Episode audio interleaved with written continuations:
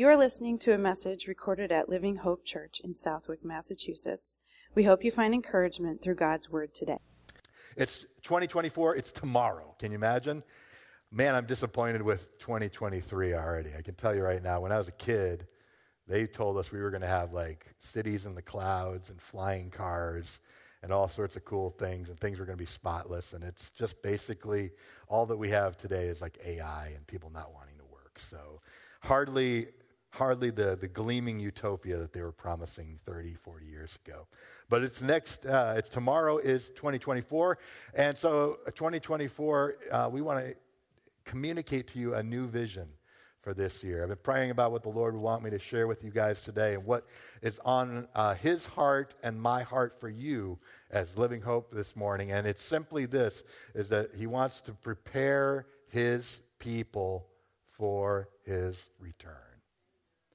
God wants to prepare his people for when Christ comes back. Am I saying he's coming back this year? No, that's not what I'm saying.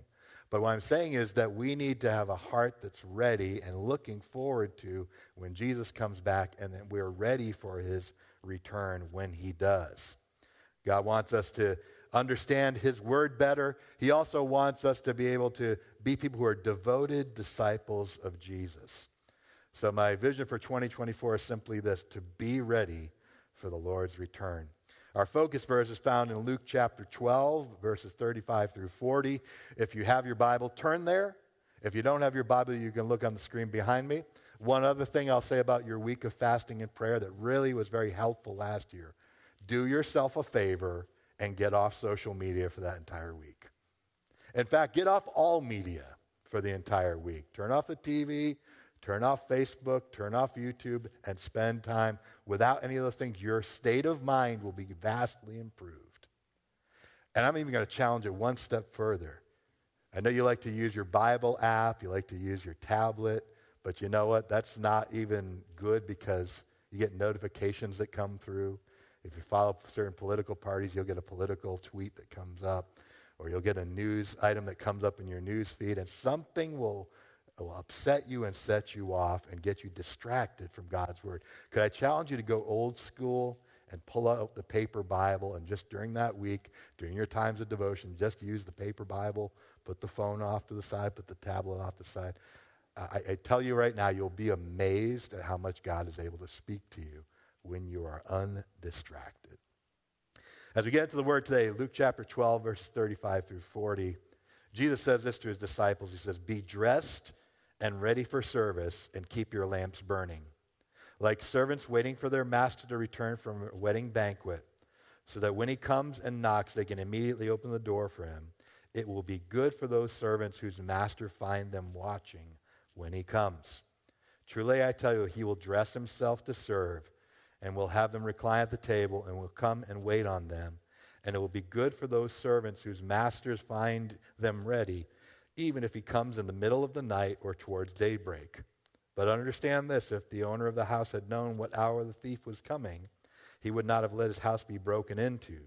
You also must be ready, because the Son of Man will come in an hour you do not expect him." Let's pray. Gracious Heavenly Father, we just pray, Lord, give us eyes to see, ears to hear, and a heart to respond to your word. Holy Spirit, help us to receive your revelation of truth through the word of God today. And may it not just simply go into our ears and our minds, but may it penetrate our hearts and change us. Help us to become more like you, Jesus. We pray in Jesus' name. Amen. Jesus often used stories to illustrate the point that he is returning. He describes it to his disciples in different ways. Here he uses a master who is returning after being away at a wedding banquet and his servants being prepared and ready for him. Elsewhere, he uses the illustration of a wedding party waiting for a bride and groom to show up. On another occasion, he uses the story of a king who gave his servants charge over talents, large sums of money, and over cities. And when he returned, he asked them to give an account over their stewardship of what they did with what he gave them. In each story, Jesus shares with them a warning and an encouragement to the listener. The warning was usually to be ready, and to be found doing what the master told you to do before he left. And the encouragement was that if you do those things, then when he returns, you will be rewarded. Now, the return of Jesus is the most cherished and one of the most important beliefs of the New Testament church. When the church of Jesus Christ was established, when Jesus rose from the dead and he gave his disciples the mandate to go and preach the gospel and reach the world, when that church was established, one of the key things that they were looking forward to and one of the things that they believed strongly and held on to was that Jesus could come back at any moment in their lifetime and that they needed to be ready. Take a look at Acts chapter 1, verses 8 through 11. And Jesus says this before he is taken up into heaven, and it reminds us that he will indeed return once more. We don't serve a Savior who came and walked this earth, who lived and died and rose again that we'll never see again, but that we serve a Savior that is part of his promise. He will return once more for those who believe. But before he left, he said this to his disciples. It's a familiar passage of Scripture in Acts chapter 1. In verse 8, it says, "But you will receive power when the Holy Spirit comes upon you, and you will be my witnesses to me in Jerusalem and all of Judea and Samaria and the ends of the earth." Now when he had spoken these things, and while they watched, he was taken up in a cloud and received him out of their sight. And while they looked steadfastly towards heaven as he went up, behold, two men stood by them in white apparel, and who also said, "Men of Galilee, why do you stand gazing up into heaven? This same Jesus who is taken from you into heaven will so come in like manner as you saw him go into heaven." So after the resurrection, Jesus spends 40 days with his disciples, teaching them and giving them instructions about what he wants them to do when he leaves. Then after he commissions his disciples, he is taken up into a cloud into heaven, and they're amazed by this sight, as I'm sure you and I would be, and they're just standing there staring up into heaven. And while they're doing that, two angels appear and say to them, "In the way that you saw Jesus leave, in the same way you will see him return when he comes."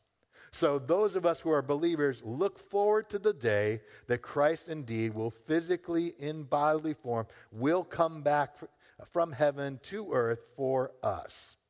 One day, Jesus will return to this world and establish an everlasting kingdom. Revelation 22, verse 12 says, "Behold, I am coming quickly, and my reward is with me to give everyone according to his work." Those are the words of Jesus. The early church lived with the understanding that Jesus could return at any time, and they looked forward to it. Can I tell you today that no matter what you study about end times teaching, you should look forward to the return of Jesus and not be afraid of it. It's something that you should look forward to because we will see our Savior, our God, and our King face to face. The early church looked forward to it. They lived faithfully for God and worked diligently for the kingdom cause so that one day they would give an account for the work they did for Jesus and not be ashamed. The followers of Jesus lived in a constant state of readiness. The question this morning is, are you in a constant state of readiness for when Jesus comes back?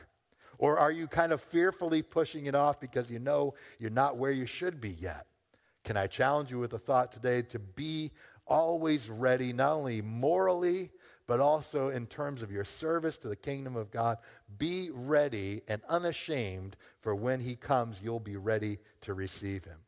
Let's look back again at Luke 12, 35 through 40 once more. He says, "Be dressed and ready for service and keep your lamps burning." Verse 35, "Be dressed and be ready for service." I feel like that is something that I used to have to say to my kids when they were younger, and I had to get them ready for church. Believe it or not, when my kids were younger, it was tough to get them to church. That's why I often came by myself first, and then my wife would bring my kids, because I knew if I had to wait for my little kids to be ready for church, that I was going to be late to church. And I can't be late to church. Imagine if you came to church and I was late to church, right? That would be bad, wouldn't it? You're like, is church happening today? Where's the pastor? Like, you show up to church on time and the pastor's late. How bad would that look? But I remember we would sometimes say to our kids, okay, be dressed and ready for service. You need to be ready to go. So what would happen if I came to church late? You would be kind of saying, well, what kind of pastor is that? So we would sometimes travel separately so that I could get here on time and the kids would get here on time. Now that they're older, they are great about that. I don't have to tell them to get up and get ready for service. They're usually ready to go right out of the gate. But being dressed means you're ready to go, am I right? How many times have you had, like, maybe you've tried to tell your kids or you've tried to tell your husband or your spouse, and you say, like, are you ready to go? And they're like, yeah, I'm ready. And they're still in their pajamas, right? I know I'm not the only one, okay? And you're like, well, you don't look like you're ready to go. How do you know a person's really ready to go? A person's really ready to go when they're dressed, and not just dressed, but you've got your shoes on. I'll say, like, are you ready to go? And he's like, yeah, I'm ready to go. And I'm like, put your shoes on, man. And they're like, you're not really ready until your shoes are on. Let me make this point a little further. Have you ever gone on vacation and had to leave at 5 a.m. to make it on time for your flight? If you've ever had to do that, you know that you prepare the night before. Your bags are packed. Everything's ready to go. You may have even laid your clothes out on the bed or on your dresser, and you showered the night before because you knew you probably weren't going to have enough mental energy and emotional and physical energy to get yourself showered up. So you showered the night before so that you get out of bed. Immediately, the first thing you do, what? You get dressed. You grab your suitcase. You head out the door. Why? Because you don't want to miss your flight. You don't want to be late, and you don't want to miss out on that. And even though that's a lot of work, and even though, like, getting up that early is stressful, I know that, like, even when we've gone on vacation, we've had to catch a flight out that early. It's stressful. But, like, you are anticipating it, aren't you? You're, like, really looking forward. You're like, soon, in 3 hours, I will be in 80-degree weather, right? You know, you'll be able to see, like, sun and sand, or you'll be able to go and enjoy some of the things that you enjoy on vacation. So even though there's a little bit of stress about it, there's something you look forward to about it, and you recognize, I need to be ready because I don't want to miss out on that. This is the same attitude Jesus wants regarding his return: anticipation, excitement, and readiness and joy. Let me bring it home to an illustration that you might have had even this week. Some of you may have had hosted Christmas, am I right? Christmas or family gatherings, or maybe you're hosting a New Year's Eve party tonight, and they're coming for Christmas. And when you're hosting the celebration at your house, there's a great deal of preparation that goes into getting everything ready. Your house is probably the cleanest it's ever been when you have people come over, am I right? It's never as clean regularly in your everyday life as it is when you know that you're entertaining guests, right? So you should almost, like, prepare to have somebody over once a week so your house stays really clean, right? But, like, you make sure the house is clean, right? You make sure everything is ready for when people show up. You prepare the food. You make sure that you're dressed and you're looking at your best when you're having people over because, you know, you're hosting and you want to make a good impression and you want to welcome people. And when you've got everything ready, what happens? Everybody just kind of stands around. You look out the window, you text people, you're like, how far away are you? Are you close? And they're like, well, about half an hour away. And so you're kind of like, oh. And so you're waiting and you're anticipating and you're looking forward to those people coming because why? You put a lot of preparation into it, right? This preparation is for the people that are coming. You really want them to enjoy it. So, like, you don't want them to not come. Am I right? Even though it's stressful a little bit. And so what do? You stand by the door, you wait by the window, and you kind of wait for them to come. And when they come, what happens when that first guest shows up? It's joy, right? It's excitement. You're glad that they came. The door opens up. There's people kind of laughing. They're shouting. They're giving each other hugs. They're greeting one another. They're making each other happy. So there's joy in the person's arrival. Being ready for Jesus' return is a little bit like that. We're getting everything ready so that when he returns, we'll be ready to welcome him with joy and open arms. And just like when you host for your Christmas or New Year's celebration, at the end of the day, it's exhausting, but it was all worth it, wasn't it? Because you said, man, everybody had a great time. That was a really good celebration we just had together. It's all worth it.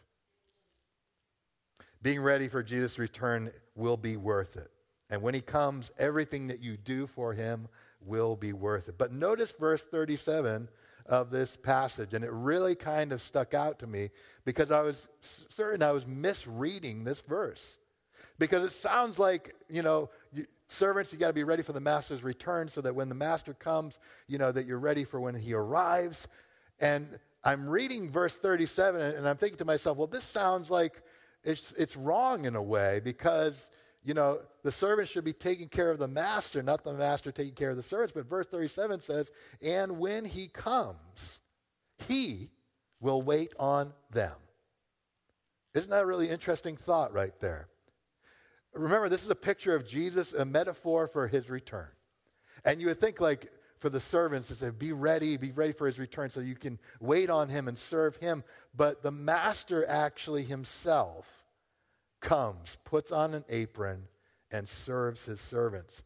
He totally surprises them by coming in and waiting on them instead.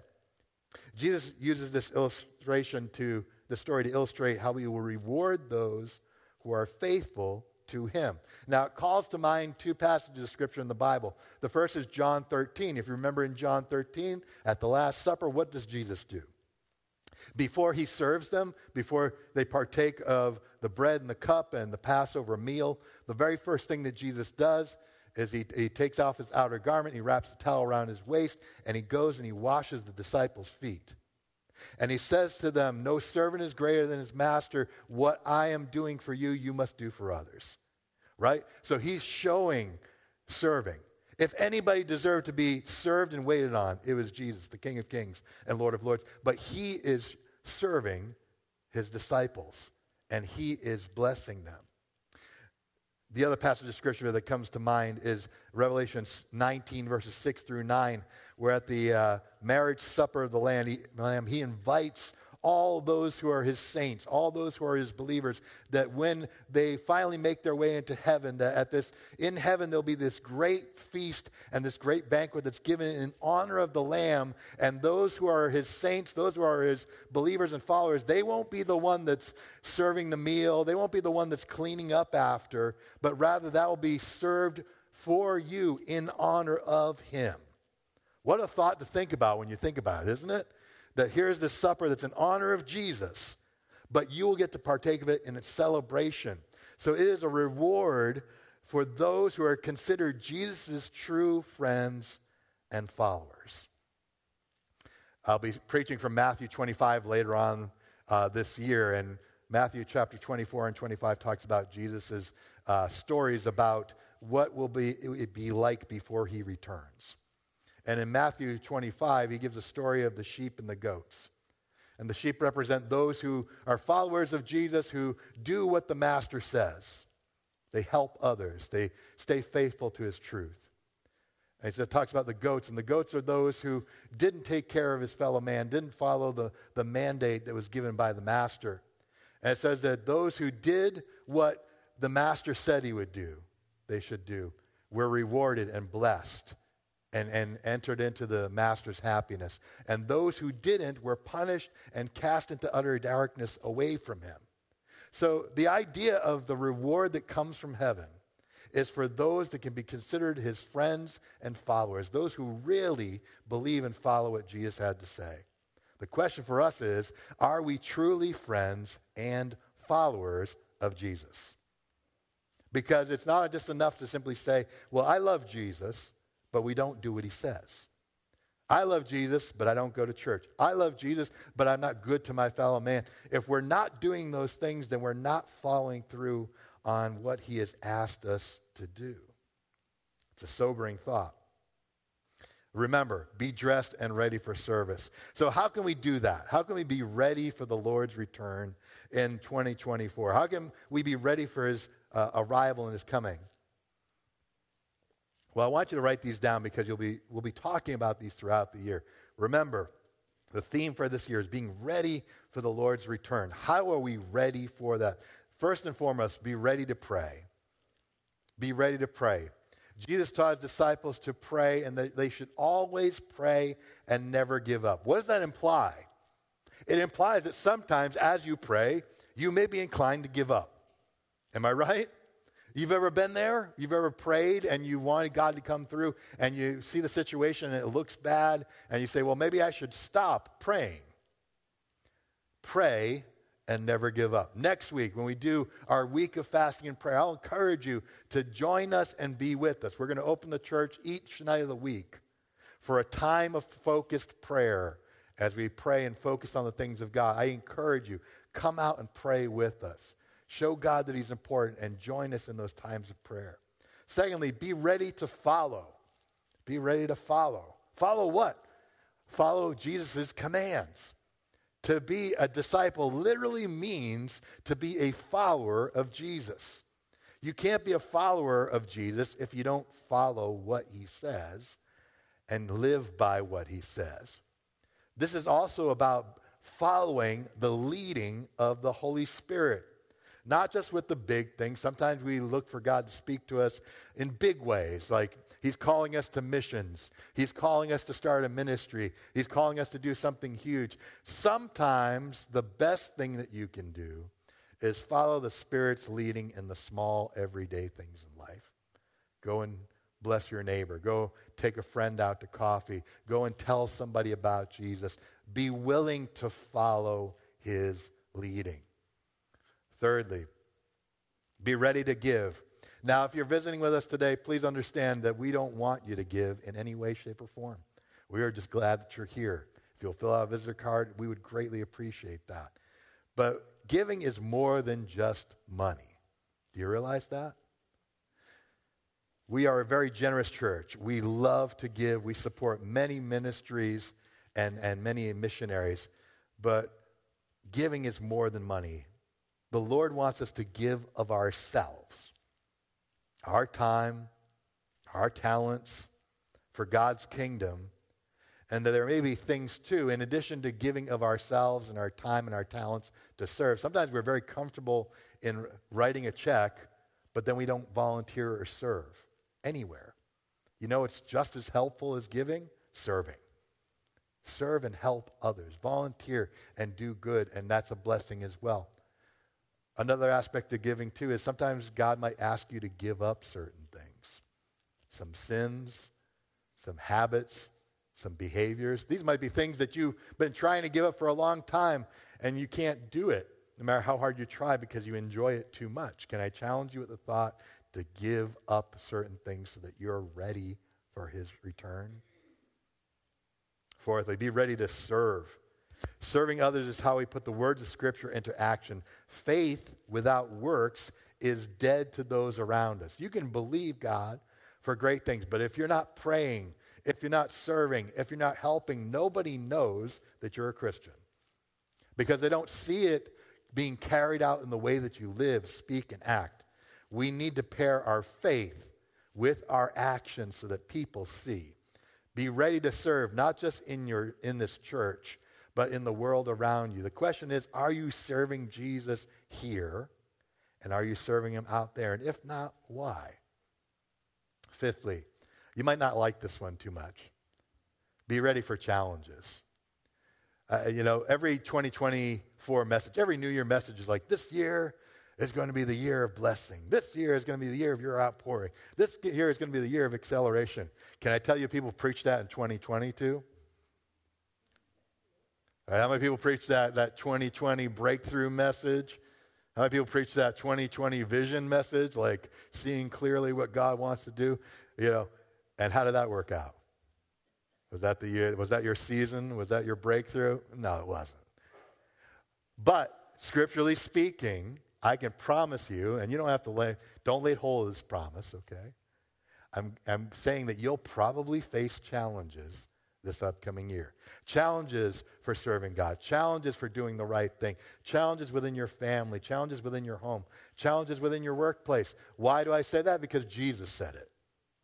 Jesus said, in this world you will have troubles, but take heart, don't give up. I've overcome it, and I will bring you through it.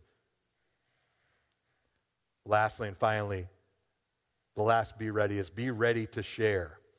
Be ready to share the message of Jesus with others. There should be no covert undercover Christians at Living Hope Church. There should be nobody that's like, you know, you are a undercover spy for Jesus. Like, no one here should be living in such a way that people are like, are they Christian? Are they not Christian? You should be able to know with certainty that the people that are in this church live for Jesus and love Jesus and serve him. How do you, will people know that? Because you talk about him with other people. You know, sometimes we're like, well, I don't want to offend anybody. I don't want to like trouble anybody. You can share Jesus without being offensive. Did you know that? You can do that without being obnoxious. You can do that without being awful to people. You can share Jesus in a loving, gracious, and kind way, but share Jesus somehow, some way. Whether it be like, you know what, I want to share this word of encouragement that I found in God's word today. Can I share a scripture with you that's always encouraged me? Or when someone says, hey, I'm going through a really tough time, you could say, you know what, can I pray for you about that? And they will say, oh, yeah, that'd be great. And then say, can I pray for you right now? And sometimes they'll say yes, but sometimes they'll say no, but give an opportunity for God to be able to use you in those moments. When you're talking with a neighbor and they're talking about like they're not sure what their purpose in life is, and you say, you know what's really helped me?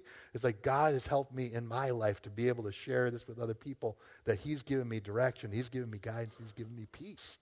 God can and will direct you, but be ready to share. So to be ready means that you give your yes to Jesus. Are you willing that in 2024, that when God asks you to do these things, are you willing to give him your yes? And not your I'll pray about it, okay? Can we just get that out of the way? The Christian's excuse when they want to say maybe or I'd rather not is usually I'll pray about it, and they usually don't. It's true, okay? But are you willing that you say, you know, Lord, you said it, so I must do it, so I'm ready to give you my yes.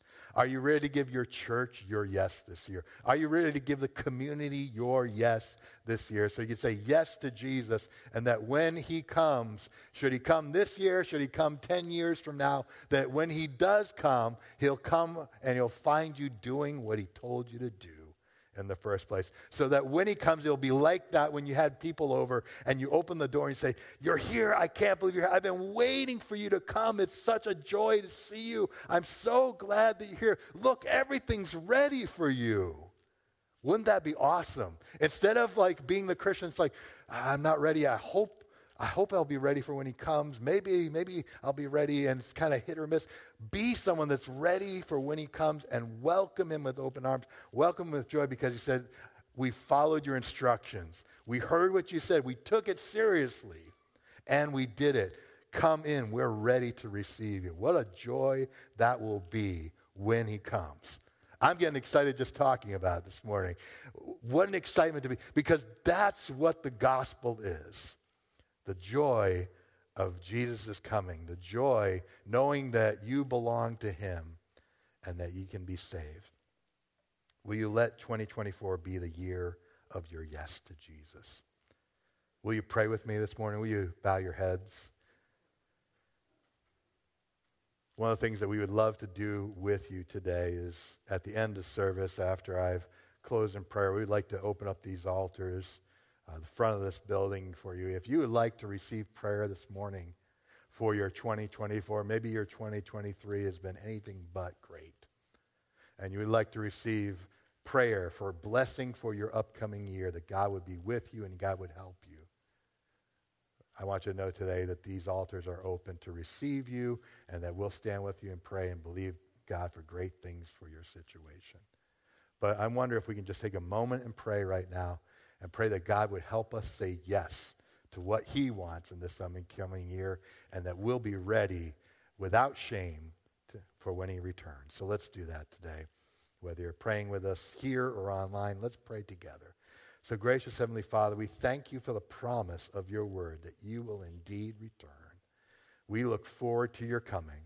And I pray, God, that you would help each and every one of us to be ready, that we would examine ourselves, that we would check our heart, our motivation, and our actions, and that, Lord God, we respond to this call this year to be ready for your return. And I pray that we would be diligent about these things, so that when you return, Lord, we would receive you with joy, and that, Lord, that you would commend us for being faithful to your word, not just to the promises, but to your commands to help others, to share the gospel, to make disciples.